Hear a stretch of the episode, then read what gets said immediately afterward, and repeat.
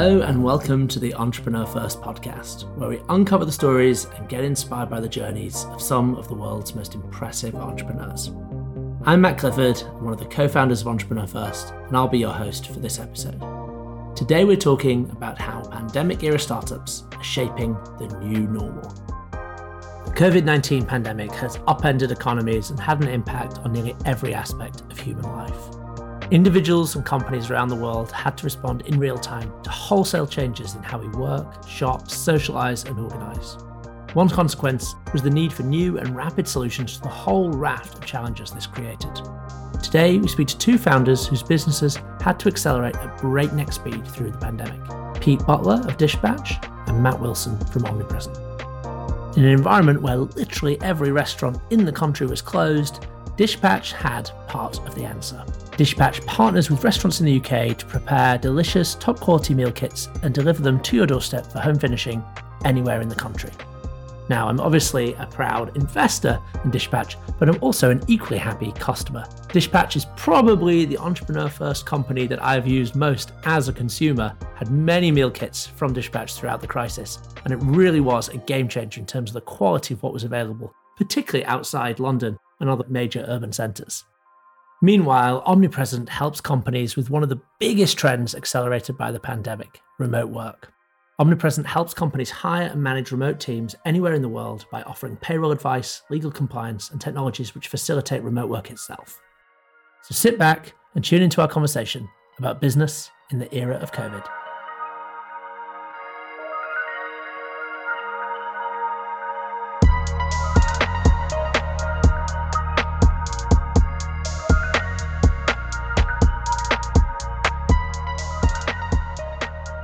Pandemic highlighted the fact that millions of people can work productively from any location in the world as long as they have an internet connection. But clearly, this was building on a trend that was already years in the making. Many companies have acknowledged the reality that remote work is here to stay. It can enhance work life balance, reduce cost, and enable access to talent once limited by lack of mobility. But beyond a change in mindset for companies, this transition does also bring operational challenges. An obvious one is the question of how to onboard remote employees. I asked Matt about Omnipresent and what they do to make this transition easier for companies. Matt Wilson. Um, I'm one of the founders of a company called Omnipresent, uh, which was formed out of the EF program in uh, 2019. And uh, what we do at Omnipresent is we make it easy to build global teams the world's changing. Companies are working remotely more than ever. And what that means is that companies can access a global talent pool to hire the best person for the job, no matter where they're located. But that brings with it a whole set of challenges. How do you manage that? How do you manage the administration of that? How do you understand how to employ people in all these different countries around the world? And that's exactly what we do. So we combine a whole bunch of legal infrastructure, financial infrastructure, as well as a technology layer to make it easy for companies to hire the best person for the job, no matter where they're located. So we say we're, we're here to make global teams work, is how we describe it. Pete launched his food delivery business just as the pandemic hit Europe. I asked him to tell us a little bit more about Dishpatch's very early days. I'm Pete. I'm the uh, CEO, co-founder of Dishpatch. So what we do is we work with amazing chefs and restaurants, people like Ottolenghi, Angela Hartnett at St. John, and we help them deliver their food nationwide in the form of restaurant meal kits which, if you haven't seen them, are kind of a new category of eating at home. Uh, they're fully prepared restaurant meals delivered to you cold that you finish and reheat. Uh, and you can have the most amazing restaurant food experience in your home, no matter where you live in the UK. Yeah, and I have to say, nothing but Dishpatch has uh, really changed uh, my eating habits um, and uh, probably my waistline as well. At EF, we help entrepreneurs turn their ambitions into reality. That sounds great, but doing it is often a painful and stressful process. For both Pete and Matt, they started their businesses in the chaos of the early pandemic. So I wanted to ask Matt to walk us through how he found starting a company when the whole world had come to a standstill. It was interesting. I think for, for a bit of context, we founded the company in November of 2019 at EF, and then we graduated EF in March of, of 2020, which was, you know, really when COVID was taking hold in Europe. And um, we were kind of launching from EF, taking on our first customers, going out to raise our first round of investment at that point. And the first month or so, you know, kind of March, April, while we were raising our seed round and uh, we were just getting out there in front of customers. It was a bit of a bizarre time. We were all in lockdown for the first time. Nobody had any idea what was going on. And um, actually, the world for about a month was kind of in shock, trying to figure out what it meant and what was going to happen. Economically, it wasn't clear whether we were going to go into an enormous recession. It certainly wasn't clear that we were going to go through this kind of, uh, particularly in the world of the world of venture, go through this kind of acceleration that there's been since COVID. So to start off with, we couldn't necessarily see for the first month what it was going to mean for the business. I remember Matt, you coming in and giving a, and kind of saying, giving a talk to to the other companies, but us to say, look, you're all coming out at this really uncertain time. I mean, you know, and and kind of talking through your reflections on what that would mean for us as a business. So that was interesting. But actually, once the dust had settled, once things had started to settle down after a month or so, we raised our seed round and brought on some great investors. Actually, became pretty clear what the change was going to be for the company. You know, we really believed there was this behavioral change that was going to happen. We thought it was going to happen over a five to 10 year period, that remote work would be more and more adopted by companies. But everybody was forced into experimenting with that way of working. And as I say, after about a month, six weeks, it just became clear that we just had to run so much faster than we thought we'd have to, and that the need for what we were building was going to be there much sooner than we'd anticipated. We didn't have five to 10 years to build the company. We had to build it in five months and, and get something really, really good to market very, very quickly. For Pete, clearly these unique conditions were an opportunity to move far faster than he could have otherwise ever imagined. Although I've had a, a thesis around food, we were not expecting to build Dishpatch. So the story for us starts in March 2020. I was about to join EF, and a week before the program started, COVID happened. The first lockdown gets underway.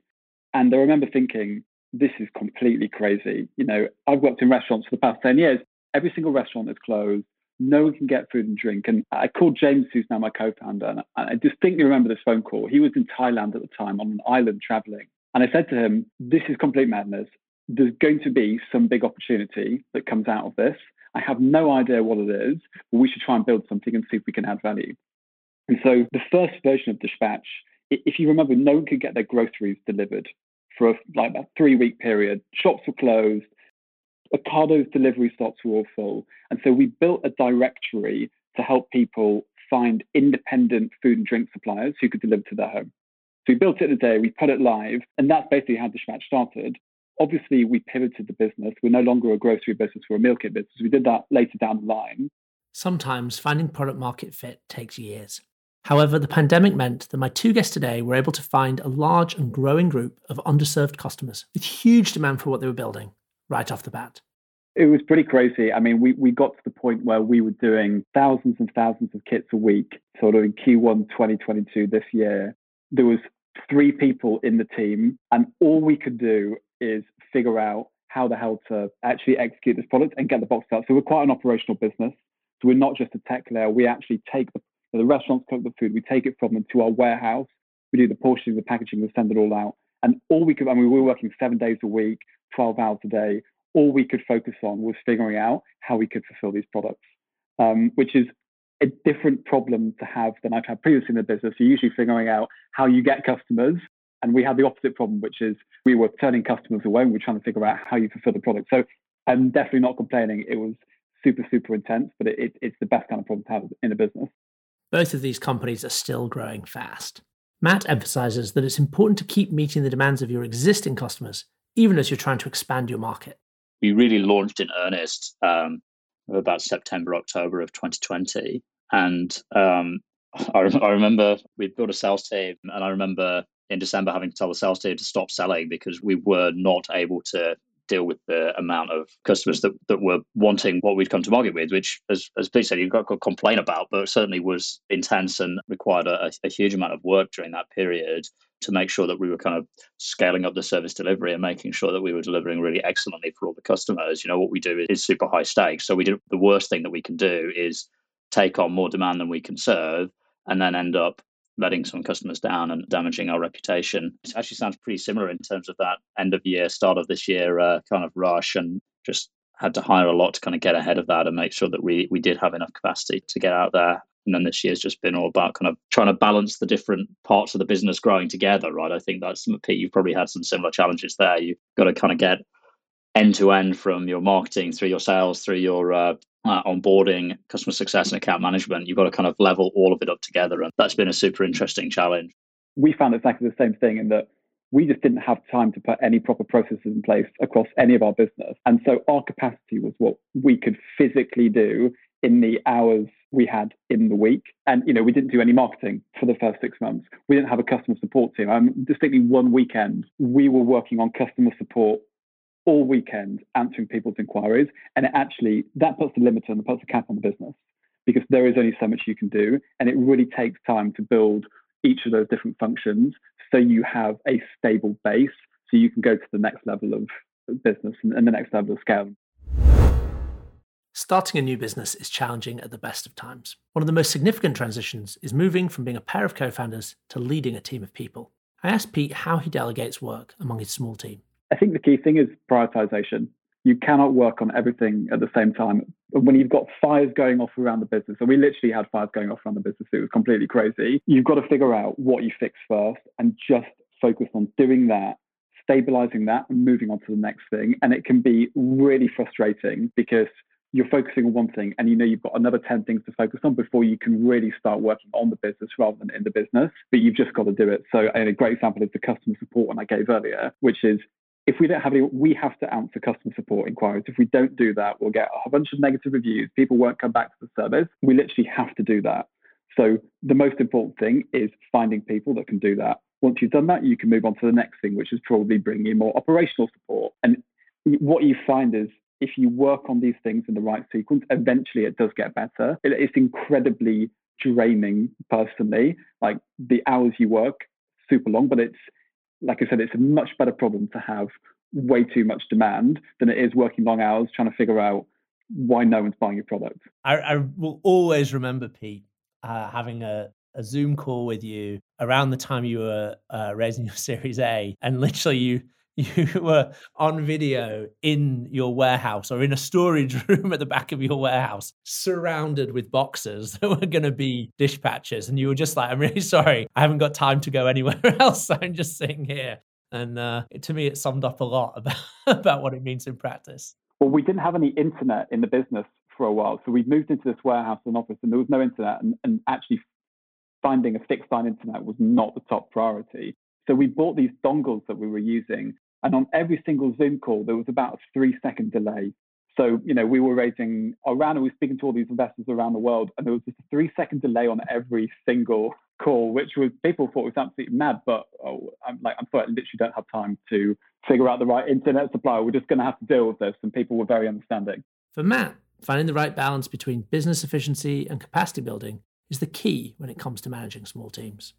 Got to, like finding that balance between making sure that things run really well today, but also that you're building capacity in the business. Like that, that is um, is so important, right? Because as, as Pete said, you, you can end up being a bottleneck if you don't work on those things that are. But often that feels less urgent to work on the business than to oh, there's this you know we've got a this immediate issue that we need to fix or this immediate that needs to be worked on. I mean, just working long hours is is part of the puzzle. I think the thing that we maybe with with an extra six months on Dishpatch, we're uh, we're in a fortunate position where we we'd had built out. We knew, as I said, when, when COVID hit, we knew we'd have to run fast. It was also a pretty good time to hire really good people. There was a lot of really good people available um, in kind of summer, early early autumn of 2020, and we'd really consciously overhired the first kind of 10, 15 people to make sure that we we could hire people that could then build out their own functions, their own units underneath them. I think that's the toughest period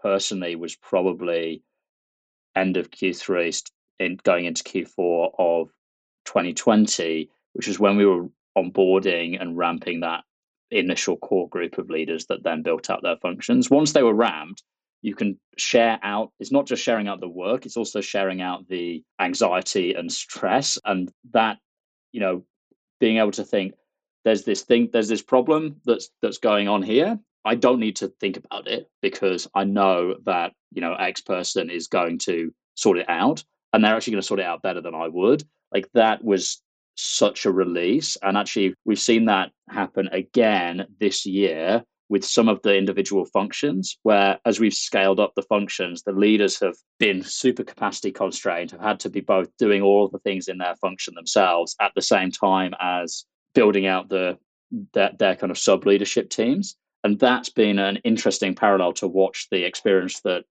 me and, and Gunter went through as we built out our leadership team and now that's happening at the kind of next level down in the organization. So it's kind of it's fairly I don't know how comforting it is for me to be able to go to the leaders and say like I know what this feels like. I went through this exact process and it will get better, but it's going to be tough for the next few months and you're going to have to work hard and like you're going to have to kind of just suck it up and, and deal with it for the next few months like but you know let let us know how we can help if, if there's resources we can give you let us know but sometimes you know it just takes time to build out that that that organizational capacity while building a new business can be exciting, there are always hurdles to overcome. Pete told us about how he navigates the obstacles he encounters along the way. I think it's a real skill to have to be able to say, I'm working on this and not on this. Because the irony is if you if fires are going out everywhere, if you try and focus on all of them, you're never going to put them out. And so over time you learn that if you actually want to fix these things, the only way to do it is to prioritize and, and that gets better by doing it. And I totally agree with Matt that I see other people in our business that are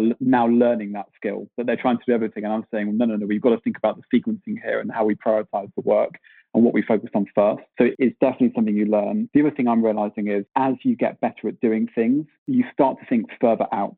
In the sort of peak you know, lockdown with Dishpatch, we were literally thinking a day in advance. I could not think of what was happening at the weekend. All I could think about was fixing things to sort out what was happening today. And over time, that was like, okay, now I'm thinking what we're going to be doing in the next two weeks. And that changes to months. And now actually we've got much more like, you know, we're, we're at a three to six months time horizon, which is probably not quite as far out as I would like, but we're now fixing things that are going to make the difference for that time period. And so I, I think definitely the pressure at that point is is a little bit lower because you haven't got this overhang on you every day, which is if I don't do this right now, you know, the business is going to fall apart. Matt emphasizes that remaining focused on your company's daily, weekly, or monthly goals is important when facing a big challenge. I think you need to think about what are the things that are like truly mission critical. And I think that's a mixture of urgency and importance, right? There's those things that are super urgent that just need to get done. And if they don't get done, like things are just going to get worse. So that what what things are like on a downwards trajectory. The, the if you don't fix these fix these problems, like they're gonna it's gonna cause more work later on.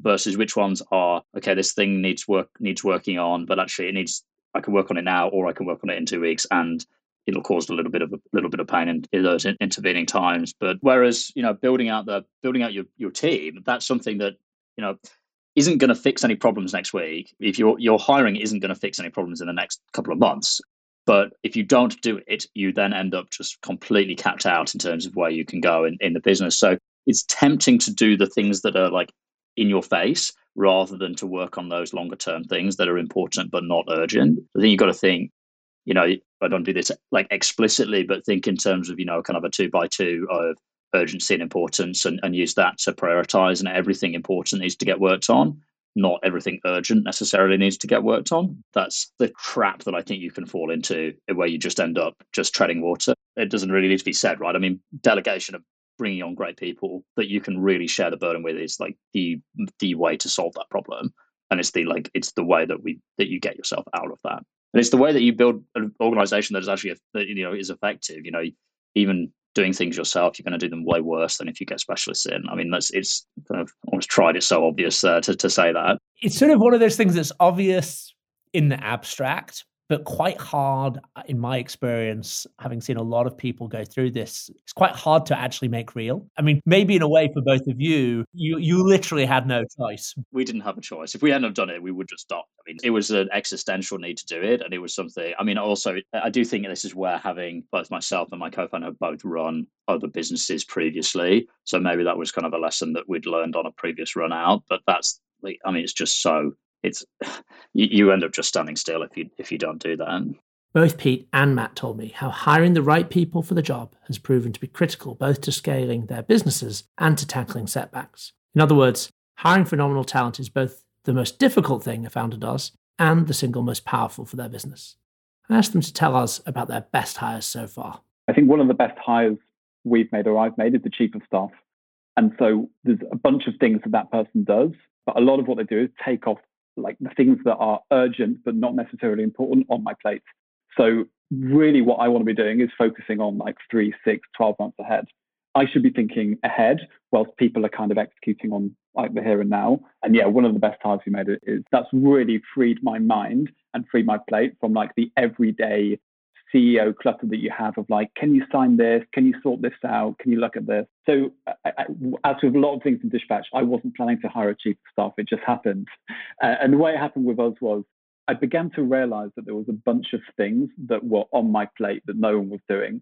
So, finance, people, like leadership, comms, and communication, and a lot of soft stuff that doesn't really fall into any function, but was something that I feel I should be doing to be running the business more effectively. So I brought someone in called Nick, who was ex head of operations at a few different startups. So a real operator. And he said, you know, I've run finance teams before, I've run people teams. So we brought him in a few days a week to sort of just take control of these functions. And pretty quickly, well, both he really enjoyed being in the business, and we realized that we worked together really effectively. And it just gave me so much more leverage. So part time role turned into a full time role. And you know, contract work and actually, we actually had a lot of debate around what the right role title was for him. Is it head of ops? Is it business operations? And we were like, actually, this is the chief of staff role because it's all of those things and some slightly other things. And probably eventually we'll, you know, we'll, we'll have a full finance team and we'll have a full people team, but there's still going to be a whole bunch of stuff that slips between, that slips through the cracks that I'm probably responsible for, but it doesn't make best use of my time to be doing that's the way we think about like how we allocate his time. Yeah, we've done it similarly and made a similar hire. Actually, making a second hire in a similar role, what, so we can kind of both founders can have somebody that they can work with because there's so much going on. Um, it has made a massive difference in terms of being able to just kind of expand your like an extra pair of hands, an extra brain as well. You get somebody really smart in, right, to uh, to work on stuff across the whole business. We got to a point where we felt like we had good leaders in each of the functions that were looking after things in their department. But when it came to managing stuff that was happening across the business, or, you know, oh, there's this thing that touches multiple different areas, a lot of that came down, and we're getting better at working cross functionally as a leadership team. But a lot of that came down to, oh, it needs Matt or Gunter to come and step in and figure out this thing or to spot this problem that's happening across multiple different areas. And that's exactly where a chief of staff style role is able to step in. But also among those not administrative tasks that need doing, but things that require somebody who has a deep understanding of the business and is really smart. But so so it's not a EA role, but it, it's very very distinct from that. But there's so much of the job that is just this doesn't require this doesn't require me to do it, but it requires somebody who knows what I know to do it, and that's uh, those kinds of things are like so valuable to be able to have somebody to uh, to share the workload. It just means the the whole company gets more done because you stop being the bottleneck. I think it's there's a lot of people that think they'll think they'll be good at it, but it's actually really, really, really challenging role. Um, you need somebody who's super smart because, in essence, it's it's kind of the archetype of a generalist role, right? They need to be able to basically turn a hand to almost any task, and to be able to take that on, um, deliver on it quickly, work with a lot of autonomy because that's kind of the point, right? Is that the kind of here's this thing, go and go and solve it, and don't talk don't talk to me until it's solved, kind of kind of thing. I mean, that's the uh, that's the that's the ideal outcome, right? Is uh, is is that people could kind of take projects, run with it, um, but also be like deeply understand the business and be able to work well across the across the company as well, and work well with the rest of the leadership team, the rest of the, rest of the company. Um, so you need somebody who's pretty capable, um, as well as being like really low ego. I think that's one thing that is like I can't imagine anything worse than having somebody doing that role, kind of going, oh, I, do, I don't want to do that particular like task because you know I actually wanted to kind of like develop myself in this area. Like you obviously need to support the career development of that person, but actually they need to just be able to kind of do the things that need doing and turn their hand to what needs doing, and that's, kind of the essence of the role. Um, the guy who we hired, um, Pavan, he's all of those things. He, he had a background; he'd worked in startups, but he'd also been he'd just come from Bain. Um, and had been a um, a consultant at Bain for a number of years, so was kind of used to. Uh, I think it's a really. I mean, Matt, you you were at McKinsey for a time, right? So um, in a similar kind of organisation, I think um, it's an interesting talent pool to look at for those kinds of roles because tend to have people that can pretty much turn their hands to anything, tend to be re- have a have a pretty high um, clock speed, and uh, and also can just kind of get shit done. I mean, that's uh, really what, what we were looking for. But then there also just has to be a personal fit as well, right? You have to be able to kind of gel with somebody and just get stuff done. So that was uh, it was pretty we had, a fairly challenging interview process for that individual but um, it, it took us a while to find the right person it was important to get somebody that we felt was a really good fit for the organization but also for me and for Gunter Fundraising is challenging even in the best of times, and in the early stages of the pandemic, it looked like the bottom might fall out of the venture capital market. In reality, the last two years have turned out to be two of the best for capital raising in the history of VC. Dealing with this sort of roller coaster is integral to a founder's role. I asked Pete to tell us a bit more about his experience fundraising for Dishpatch during the pandemic. I think one of the benefits of growing really quickly is that fundraising is easier. That is definitely one of the upsides. So we were not planning to raise our previous round. We were growing really quickly. We had some amazing early investors, obviously yourselves included, that were like, well, maybe you should speak to some of, you know, the bigger funds that might be next on the list. We had those calls and then actually we got preempted. Once you get one term sheet, you get a few term sheets and and then the round was done. So, you know, we never had a pitch deck, we never had a model. It was actually pretty low effort. And I, I was, to your point about taking calls in the stock room, I was taking these investor calls, running up from the warehouse in the middle of the staff room or the stock room and kind of just doing our best. And it does make it easier if you have ultimately investors are looking for traction, particularly in consumer companies, they want traction more than anything. So it was it was actually a relatively painless experience uh, although it was still quite painful given that we had a lot of other urgent things on the list. But as rounds go, it like it, it really wasn't that bad. And of course, everything was on Zoom, which means you, you're absolutely right. You can pitch investors from around the world, and it kind of makes absolutely no difference. Initially, many people were skeptical that Zoom could replace the sort of rapport you can build so much more easily from in person meetings. However, this hasn't stopped our founders. In fact, Matt believes that virtual meetings have made raising capital easier for him I think doing stuff on Zoom makes things actually way easier. I mean, I ran another venture backed company before Omnipresent and going and I mean, it's, it's also nice to meet people now if you can. I do like to meet people, especially if you're going to be um, potentially having somebody join the board. It's nice to meet somebody in person. But being able to handle most of the process virtually just makes things so much more efficient. I remember at the start of in our seed round, when we were raising our seed round, those first few weeks of the pandemic, I was talking about earlier.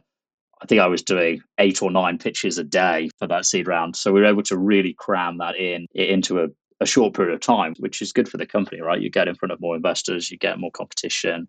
But I think one thing that's that we've we've been kind of balancing is in an environment where there is capital fairly readily available for companies that are growing fast, like choosing the right speed to deploy the capital, like acting in a way that is kind of growing the business fast enough, but not in a way that's kind of developing a culture and a muscle memory for being wasteful. I think that's something that requires being deliberate, like really focusing.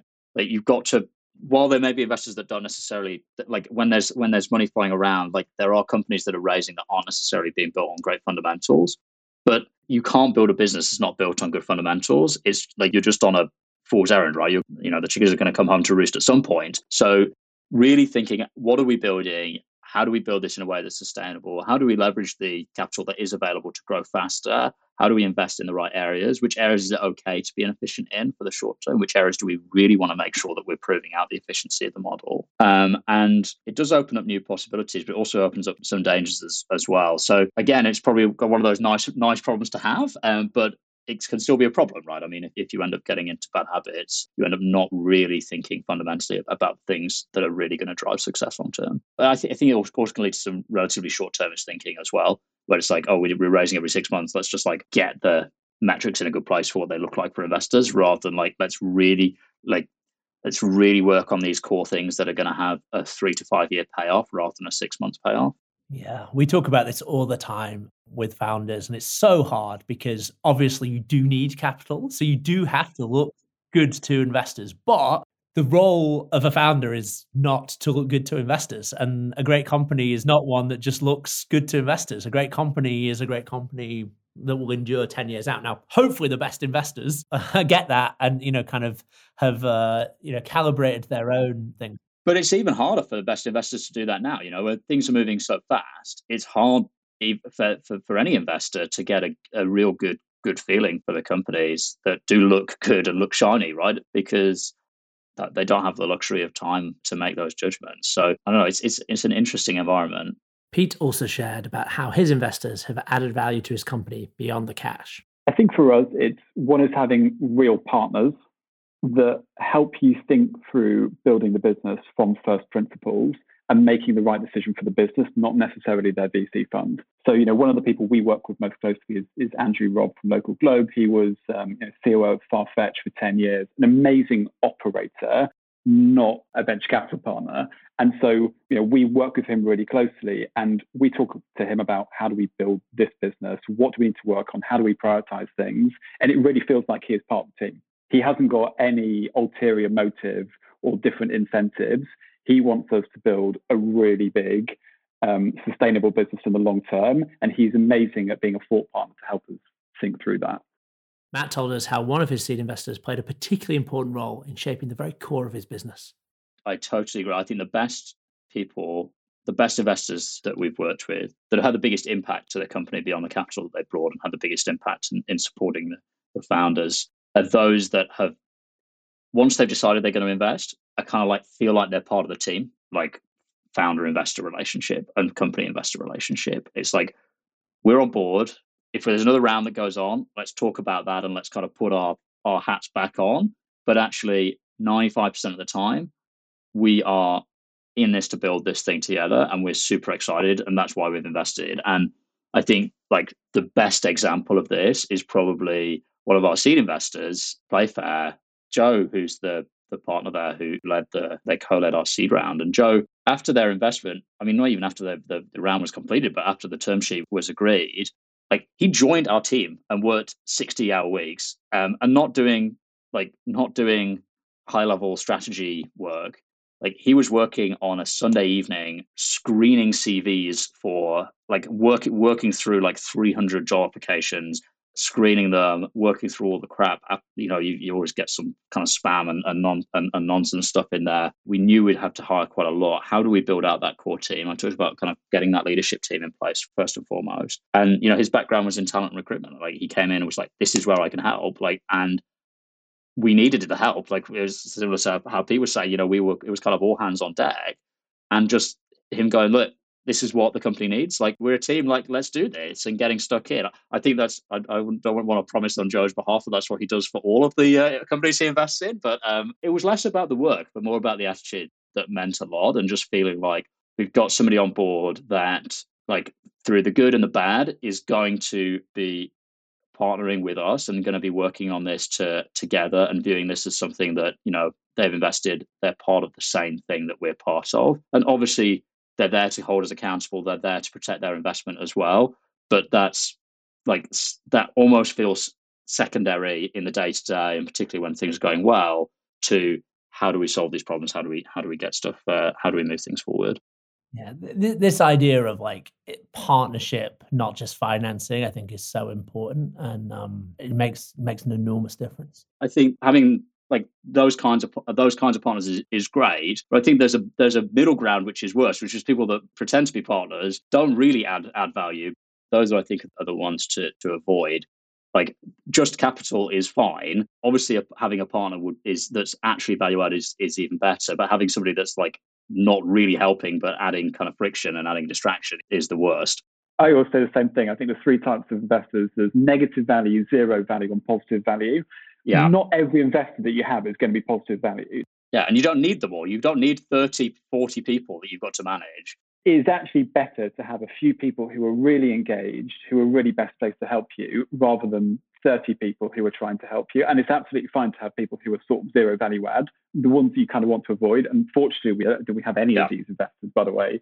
It's people that, but I can imagine what it is like to have them is zero value when actually all they're doing is asking you for stuff and taking stuff and slowing you down. But I, we've been very fortunate to avoid that. We've we've got a great cap table. So I spoke to a founder the other day who said they were super relieved when they spoke to an investor for their Series B, who said, "Just to be clear, we don't help." But you know, that's fine. yeah, I think that is that's totally legitimate. I totally agree with Matt that sometimes like trying to help can just get in the way. It comes down to this sort of as a CEO, there's a lot of clutter in your inbox and in your mind. And actually, the worst thing you can have is like constantly be bombarded with questions and can you do this? Can I intro you to this? Sometimes you just need people to get out of the way and let you execute. One of a CEO's most important roles is to articulate a compelling vision for their company's future. I asked Pete how he sees Dishpatch developing in a post pandemic environment. For us, I think we're already in the post pandemic environment in the sense that restaurants are open, and for as long as restaurants are open, they don't close again. I don't think they will. We're in the new normal. And therefore, what we've been doing for the past six months and what we continue to do is actually work on the fundamentals of the business, which is helping restaurants develop new revenue streams. They needed that before the pandemic. The pandemic accelerated that need, and they're going to need that going forward and helping customers have amazing food experiences in their home. And again, that trend was happening before the pandemic. It was massively accelerated during the last 18 months and it's not going anywhere in the next 10 years. And, and so, yeah, it's, it's all about working on fundamentals and, and, and building like a long-term sustainable business in a completely new category, which is what we're doing, restaurant meal kits of eating at home. While Matt is excited about the future, he also acknowledges that navigating the post-pandemic world isn't going to be easy. We founded the company pre-COVID. The trend that we founded the company on, the, the change in the world wasn't a, a COVID induced one. It's a COVID accelerated one, I think. And the change that we built the company around and the thesis was that it was actually it's actually kind of economic and technological shifts that are that are changing. There's you know the internet bringing the world into one place online, being able to do things like this virtually rather than have to get into a into a recording studio, but also kind of broader economic trends of globalization as well, meaning that companies with are thinking like with such a global mindset now. And COVID has kind of kicked a lot of that on and accelerated some of that that behavioral shift. But like that's been happening anyway. And I and I think it's just like that flywheel's turning just even faster now than it was before.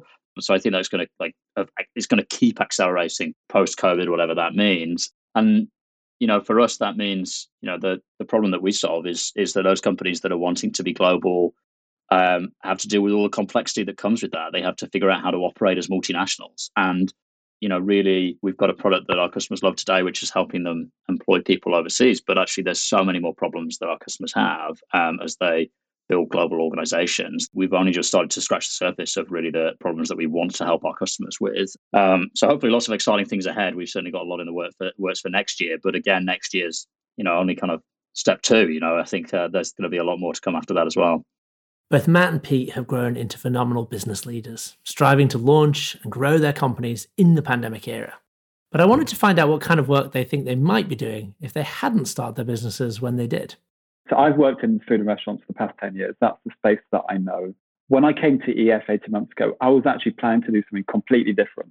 So I would like to say that if Dishpatch hadn't worked, I'd be building a completely different company in a different space. But fundamentally, I think I would have always come back to food and restaurants in some way. What that business looks like, I have no idea. But I, I think once you've got a space that you know really well, you're going to build, and, and if you're an entrepreneur and if you like solving problems, you're going to build something in that space. What it looks like, I have no idea, but I'm, I'm sure I would have done something. I ran a B2B software company prior to founding Omnipresent. And I think it's kind of hard to see myself outside of that sphere, the B2B software world, whether that's as a founder or as, as somebody in a product or go to market role. Those are the things that I enjoy doing. And uh, I can't really see myself outside of that sphere.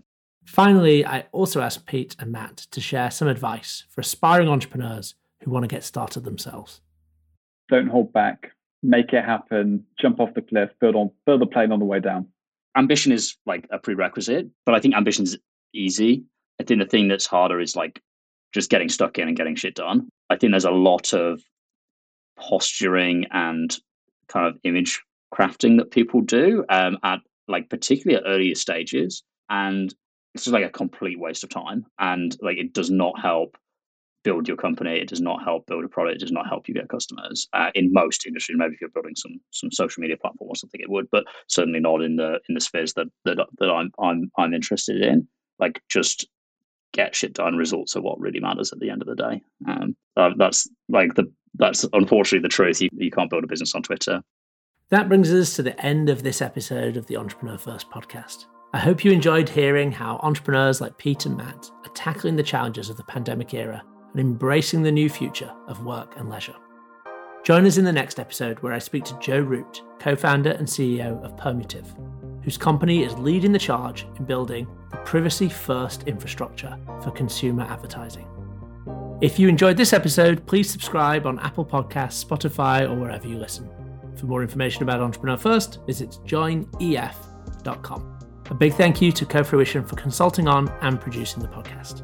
And thank you for listening. Catch you next time.